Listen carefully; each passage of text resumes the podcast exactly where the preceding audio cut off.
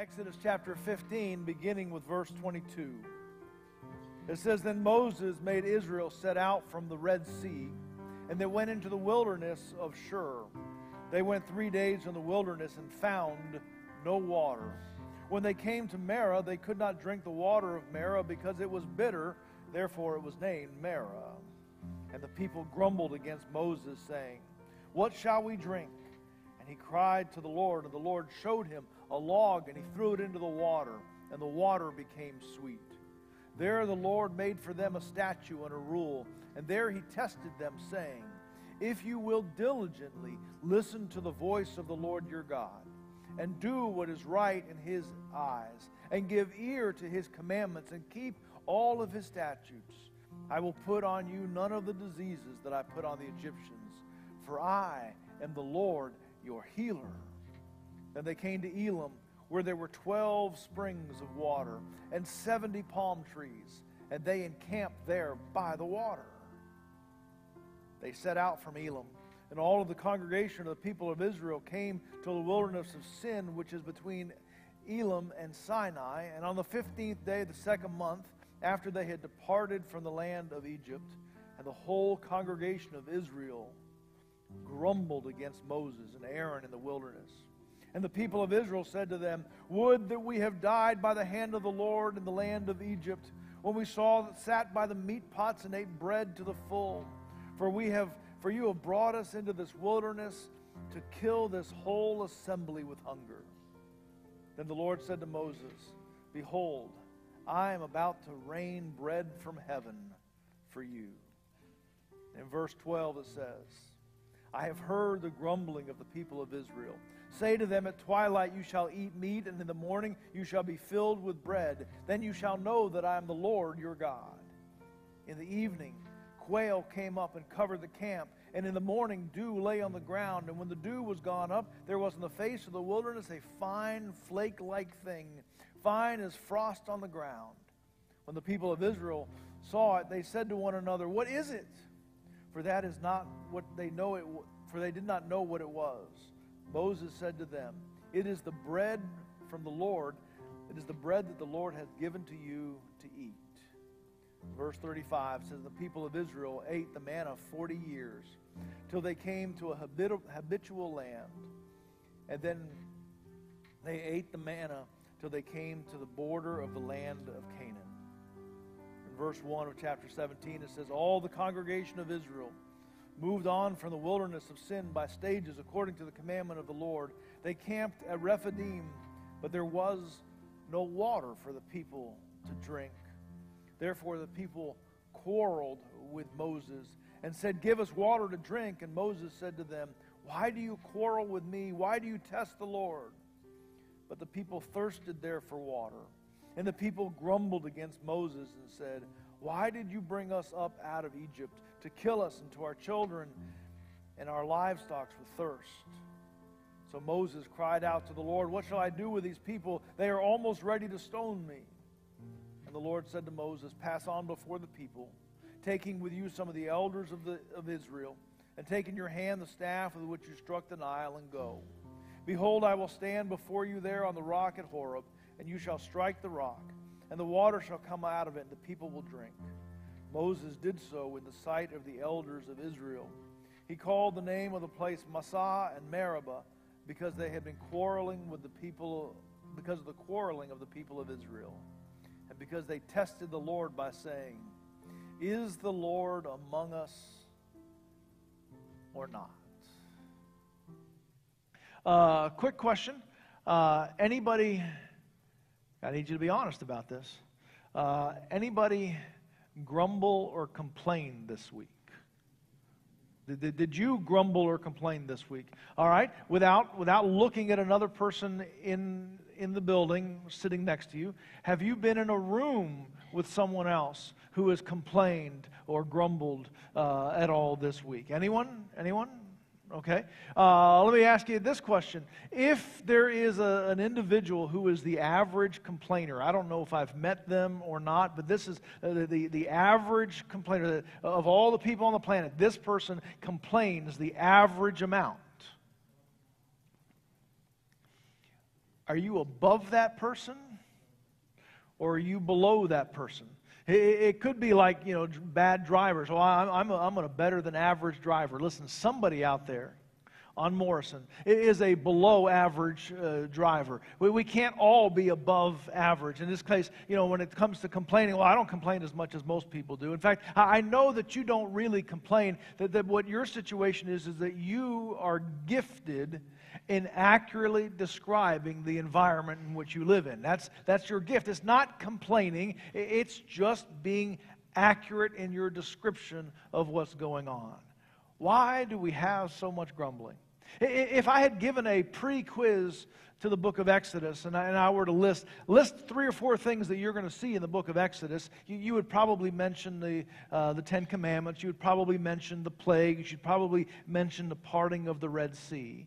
But, but if you had been in church very often, or if you had kind of studied Exodus at all, probably one of the things that you would list is that, boy, they sure do complain and grumble an awful lot in the book of Exodus. And in fact, sometimes when we study these passages of Scripture, people come to me and say, Pastor, why did they grumble so much? Why did they complain so much?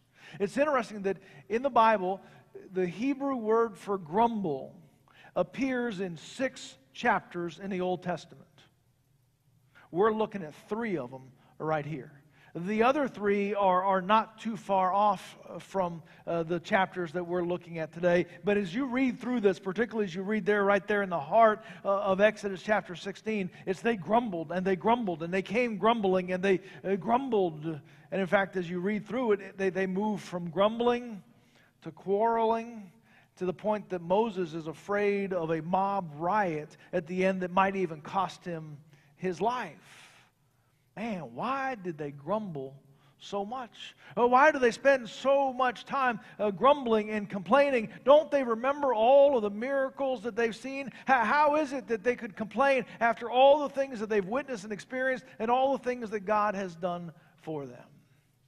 Why do they complain so much? Well, we're going to try to understand that a little bit uh, this morning. And we're going to try to understand why they complained so much. But understand that every time that God preserves the story of somebody in Scripture, it's because He wants to speak to our story today. And so the fact that he has recorded this grumbling and this quarreling and this complaining, and he's put it here, and we read it and we look at it and say, man, why did they complain so much? Why did they grumble so much? We're going to try to understand that. But at the same time, he does not intend for us to look at this and just look at Israelites. He wants to speak into my life today. And there's a real possibility that he wants to speak into your life today as well. So let's look at the passage this morning without grumbling, if, if we can do that. So let's think about this what are we supposed to think about God and His Word based on this passage? Well, the, the first thing that I, I would want you to know is God wants us to be sympathetic. God wants us to be sympathetic to the challenges of this life. God wants us to be sympathetic to the challenges of this life. Now, why did the Israelites grumble so much? The reality is, that there are some spiritual issues that need to be addressed about the Israelites complaining so much. But there's another part of the reason why the Israelites grumbled so much. It was hard. The place that they were in, the circumstances that they found themselves, their situation was hard. I asked our, our staff expert on camping, um, I said, Colby, what, what is the, the time frame when camping moves from being a recreational pursuit to being a crisis of homelessness? He said, five days. He said, five days. It is fun for five days. Day six, sun comes up. It's a problem. You got to get home. This is no longer an enjoyable pursuit anymore. This is a crisis to be fixed. But when we read here in Exodus chapter 16, it tells us the people of God have been in the wilderness for six weeks. That's a lot of five day stretches. That is a long time since camping was fun. Mom, Dad, can we camp in the backyard? We want to sit under the stars. Great, have fun. You know, most of us came in within 15 or 20 minutes uh, after that adventure sounded like a good idea. The Israelites have been out there for a really, really long time. And as they are out there, they are in the heat of the Sinai Peninsula.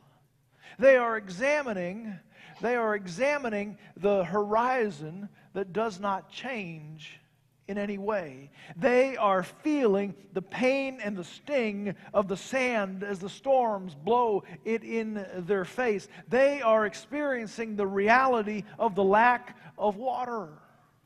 You all know that you cannot go more than three days without water. And this tells us that repeatedly, again and again, they come to places where there is no water. This is not my cable went out. This is there is no water. This is a situation where they are being pushed to the point that they don't know they can make it any longer. They come to places where there's water and they cannot drink it because it's bitter. They come to another place where there are 12 springs and 70 palm trees, and then God says, Let's leave. They're like, What? This is the best place we've ever been. God says, Pick up and leave. They come to other places. They're like, Man, all the snacks we packed are gone. We have nothing to eat. We have no meat. Moses, don't you understand? We need meat. We need bread. We need sustenance. When the Israelites complain and grumble, it's because life is hard. I don't want to trade places with any of them. They are literally almost dying of thirst. I think somewhere, someplace, we got the idea that it's not spiritual to acknowledge that life is hard sometimes. We got this idea that says if I'm really a person of faith, I can't ever state that something is hard or not right or hurtful or that I'm wounded or that I'm struggling. We've just got this idea that if you're really a person of faith, if you really believe in God, everything is, the Greek word is honky dory. Everything is just fantastic. It's all coming up roses. It's great. I want you to know that's the opposite of what Scripture tells us. In fact, if you go back to Genesis chapter 3, after Adam and Eve sin and the world becomes broken, God speaks to them and says, Listen, from this point on, the world is going to fight against you. He's not talking about the people who don't like you are going to fight against you. He says, No. Everything that you do in life, the world is going, creation is going to push back against you. In fact, I will tell you that, that one of the great heresies of our day, one of the great false teachings of our day, is the false teaching that says that if you will live right, pray right, and say the right words, then God will pour blessings all over your life. And you'll have nothing but wealth and success and happiness, and every one of your relationships will be blessed. And if you're not experiencing that, it's because you're not believing enough and you're not praying enough and you're not doing it in the right way or you're not using the right words. In fact, if you go to a Christian bookstore, there'll be a whole section of these are the words to pray so that you'll have the right blessings.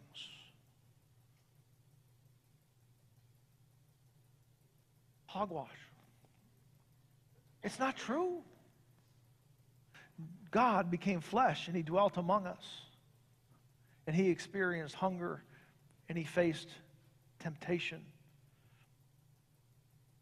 And he was betrayed. He was beaten. He was hung on a cross. This health, wealth, and prosperity. he didn't get the memo. Every one of his followers experienced some degree of imprisonment, persecution, execution. These are the big hitters. These are the people who wrote the Bible. They knew how to pray right. In fact, they asked Jesus, teach us how to pray. They learned how to pray from Jesus. This idea that says because you're a follower of Jesus, because you have faith, you will not face adversity or difficulty. Well, it didn't come from the Word. It didn't come from the Word. He tells us that you are going to face adversity. He says it right up front. It's not the small print, it's the red print. It's right there for us to see. So, what does this mean for us? Well, when we read this passage of Scripture, I want you to know that the Israelites had real struggle. I want us to ease up just a little bit. I was like, man, why were they such a whining bunch of people? Man, you don't want to trade places with them. They had real struggle. And when we read this passage of Scripture, I want you to know that you don't have to pretend that you don't have real struggle. In fact, we want this to be the kind of church that's a real church with real people that deals with real stuff, and it's okay to not be okay when you come and sit down in one of these seats and be part of this church family. There's not a row in this church where there isn't somebody who's limping, who isn't hurting, who isn't recovering, who isn't dealing with some darkness or some pain or some hurt in their life. There's not a single row in this church. And that's not abnormal and it's not broken beyond the brokenness of this world. I also want you to know that if you're struggling and you're having a hard time, it's not because you're doing faith wrong. It's not because you haven't said the right things or believed in the right way. So I want us to grow as a people. But we learn how to give some people some slack. Some of the people on your row, some of the people in your house, some of the people at your workplace, some of the people at your school, some of the people in your lane. Give them some slack, man. You don't know what they're walking through. And even if you do know what you're walking through, you only see the top of it and you don't see the stuff beneath the surface. Man, we got to give some people some slack instead of just looking at people and saying, man, what are they whining about all the time? There's a real chance it's real. That they are desperate for a cup of cold water. They are feeling the sting of the sand of the wilderness blowing on their face for week after week after week, looking at a horizon that seems to have no hope. Man, cut some people some slack. And then I'd say to you, when you get dressed, get dressed for battle. Get dressed for battle. We, we, we, had the privilege of living for several years in Panama City, Florida. Lots of great things about Panama City. It's not Panama City Beach, it's the, it's the other one. And the other one has got Tyndall Air Force Base. Man, we were so privileged to walk amongst that great Air Force community.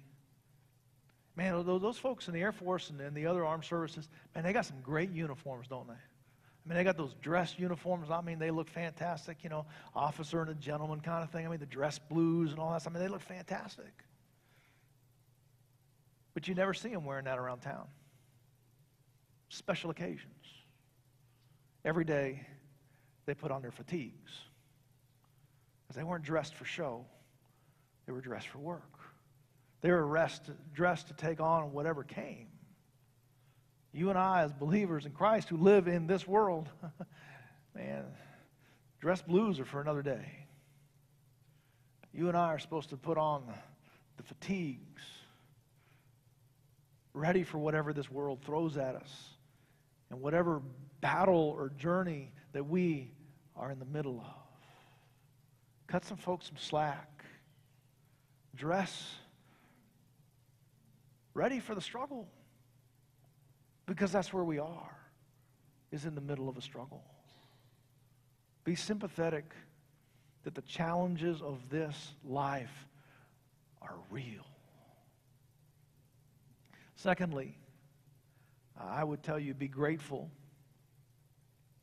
Be grateful that we have a God who hears and intervenes. We have a God who hears and intervenes. You know, every week when I study the passage, I always have a thing that I find, well, that's the most surprising thing I found this week. I didn't expect to see that coming. This week's Tim was surprised by. It says that the people of God grumbled and God heard them.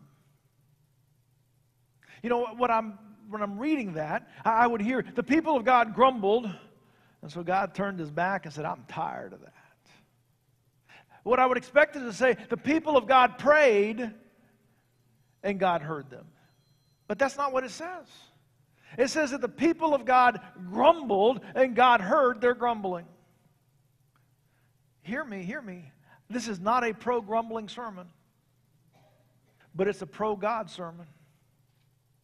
Because I want you to know that even when you are not at your most spiritual, even when you're struggling, even when you're limping, even maybe when you're grumbling and you're complaining,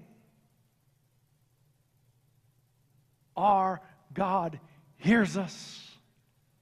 In fact, if you go all the way back to Exodus chapter 2, remember we spent some time talking about that place where the people of God really grumbled. It says that they groaned and they cried out and they shrieked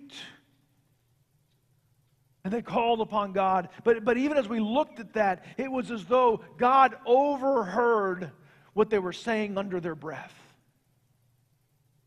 And even when the people are grumbling and complaining and quarreling and making Moses feel like they might kill him, our God hears them. Not because they're spiritually mature, but because He loves them. Because He has a plan for them. Because He wants to pour goodness over their lives. You see, if the Israelites get anything wrong in this passage, and they do, it is that they keep saying to Moses and to God, the only reason God brought us out here is to kill us. No. The reason God brought them there was to bless them. The reason that God brought them there was to bless them because He loved them and had a plan for their life. When Jesus walks through His ministry, one of the most common phrases that we see is that Jesus was stirred with compassion. Not because he came face to face with all of these people with great faith, no, he was stirred with compassion because he came face to face with people with great hurt. And he loved them, and he had a plan for them. And so, even as the people grumbled, which is not the best form of prayer, if we got credit for prayer every time we grumbled, man, would we be spiritual. But even at our spiritual immaturity and brokenness, He hears us and He intervenes. Man, you should write that down. That's really, really great. Be grateful that we have a God who hears and intervenes. And then I, I would tell you that I, I would encourage you to be open to what God wants to do in your life. Be open to what God wants to do in your life. Now, listen, the people, they whined. They, they wouldn't have been a lot of fun to have dinner with. They, they groaned and they complained. You only brought us out here to kill us and our children and our livestock. One of the things they said is, Oh man, I wish God would have killed us back in Egypt where they were moaning and groaning already. I wish God would have killed us back in Egypt where we sat by our, our meat pots and had our fill of bread. It's like they were at Tiger Stadium tailgating. It was more food than we could possibly imagine. This was fantastic. It was like Thanksgiving. It was the best ever. No, no, no. It wasn't the best ever. But God wants to move you to what's good and great. And we have a God who hears us and a God who intervenes. We just have to be open to it. Now, the thing about it is, God's intervention was different every time. One time the water was bitter, and Moses threw a log in. That was a one time deal. Another time that they came to the place where there were 12 springs and the 70 palm trees. That was a one time deal. And there was another time that they were hungry, and God sends the, the, wind that knocks the quail down on a daily basis, and He gives them manna. It was a 40 year deal, but it's over, and He doesn't do that anymore. Another time, they come to another time when there is no water, and God tells Moses to hit the rock, and the water comes out of the rock. Another time that we don't look at in this passage, they come to another rock, and God says, Speak to the rock. Moses runs into a little trouble because he, he, he's not listening, he hits the rock. But God hears and he intervenes. But what he does in our life is different every time, and it's different for every person, it's different for every season. But what you need to know is that God wants to be at work in your life if you will let him. Earlier this week, I was having breakfast uh, with Joe Luna. Uh, Joe is a minister on the campus at Southeastern with the Baptist Collegiate uh, Ministries. We're grateful that he's part of our church, but we're grateful for the work that he does. And Joe and I were just, uh, we were just talking. But as he began to tell some pieces of his story that I didn't know, I said, man, that, that's, that's Sunday's message. That, that's Sunday's passage. So, Joe, tell us about a few moments in the wilderness that you've had. So, I wanted to share with you guys two passages of Scripture uh, before I share a little bit about my story. The, and one is Romans 8, 28 through 29. And I know we, a lot of us know this one. It says, And we know the, that for, for those who love God, all things work together for good, for those who are called according to his purpose. For those whom he foreknew, he also predestined to be conformed to the image of his Son, in order that he might be the firstborn among many brothers. These words are so hollow sometimes to somebody who is going through trauma and somebody who is going through, through very difficult times. Um, when I was a senior in college, uh, I was just starting my senior year when Hurricane Katrina hit. Um, my mom had already been in the hospital uh, for a couple of months, um, and she wasn't doing very well. And when Hurricane Katrina hit, uh, they moved her to a hospital in Baton Rouge. We didn't know where she was uh, for a couple of weeks after the hurricane had hit. And so I had grown up in church. I had grown up, um, you know, hearing about God and hearing about the goodness of God. And this, these incidents really threw me into a, a tailspin with my faith, I guess you could say. Uh, how could a good God, and I'm sure many of us have heard this this before. How could a good God allow very difficult things in life to happen? And so, like Pastor Tim has been saying, I was grumbling. I was not just grumbling, I was angry. Um, I had been going to BCM on campus for a couple of, of, years at that point. I had a lot of friends there. I had some friends at another student organization on campus um, that I was just getting to know. And uh, I remember some of those friends telling me, well, you need to pray and you need to fast. Um, and you know pray that god will heal your mom and, and he'll do that. And so i did. I, I fasted for about two weeks uh, while my mom was in the hospital. And lo and behold she eventually passed away.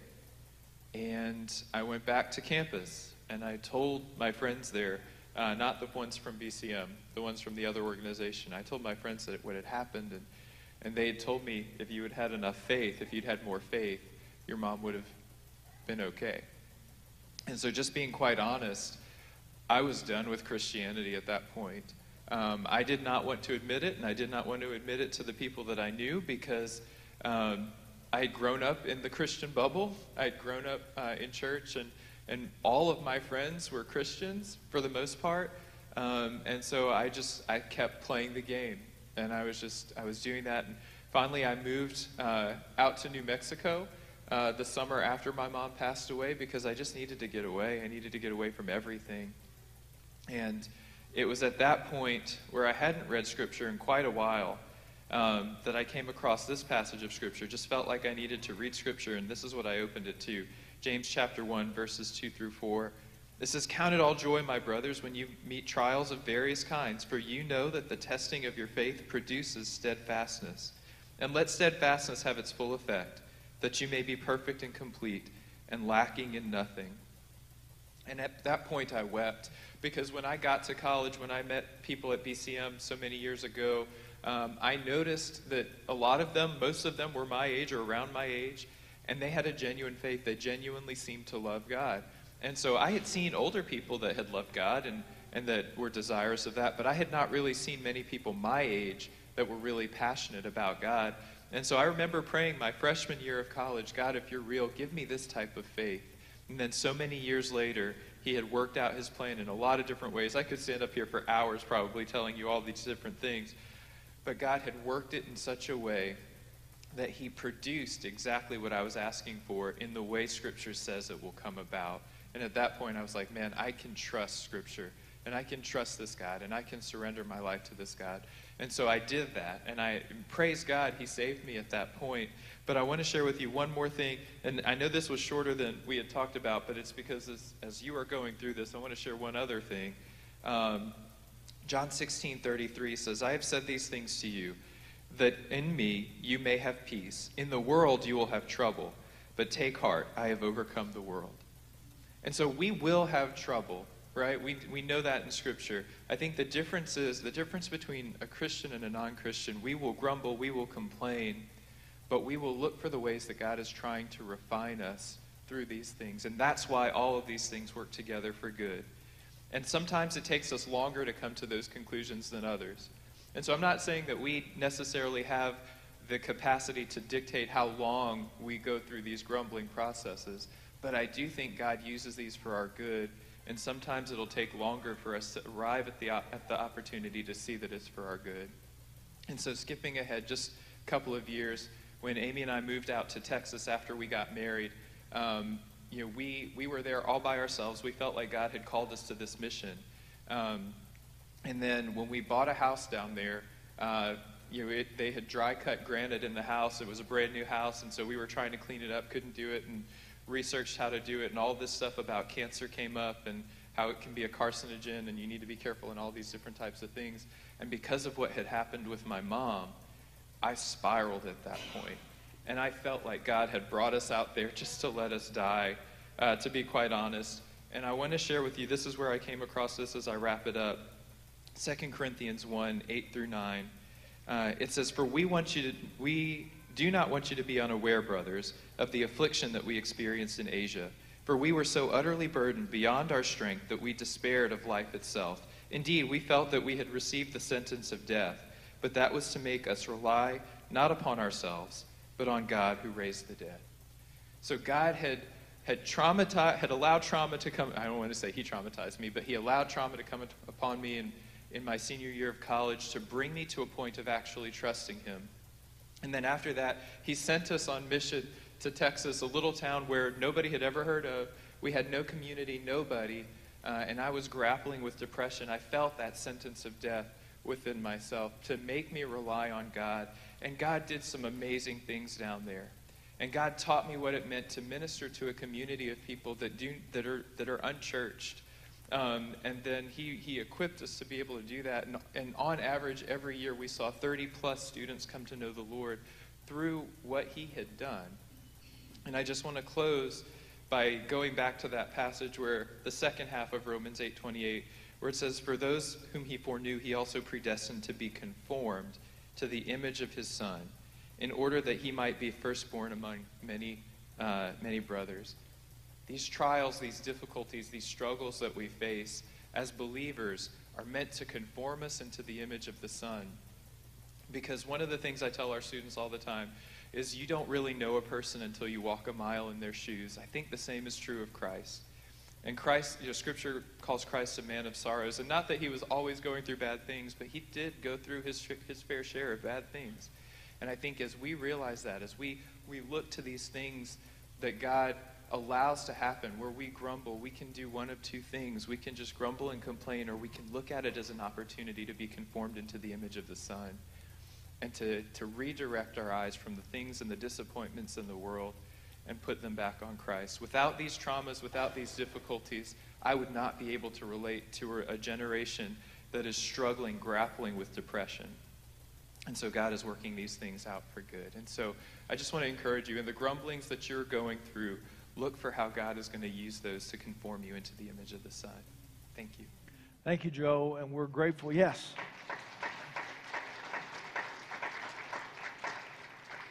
We're grateful for your ministry on that campus, but we're also aware that every one of us can have that same kind of ministry because it's not just college students that are walking through those crises, but you and I rub shoulders, whether we know it or not, with folks that are walking through those hard times. So, how does this apply to our lives this morning? I would just suggest a handful of things. One, that we pray for and seek soft hearts that we have a sensitivity to some of the hard things that other people are going through. We don't rank them. We don't decide whether their hard thing should be a hard thing, whether their hard thing is a harder thing than you're going through or have been through. Because it's hard sometimes. So we become sympathetic people We have soft hearts to the needs of people around us. Then we become a people of confident hearts because we have a God who hears us and who intervenes even when we're not at our most spiritually mature. But we have a God who will intervene and care for us. And today might be the day that He fights on your behalf, and all you have to do is be still and watch. Maybe that's today. Maybe it's tomorrow. Maybe it's a little bit down the road and around the bend. But you can walk through the wilderness with a confident heart. Even as you crave a glass of water, you have a God who hears and intervenes. And then for you to have a yielded heart.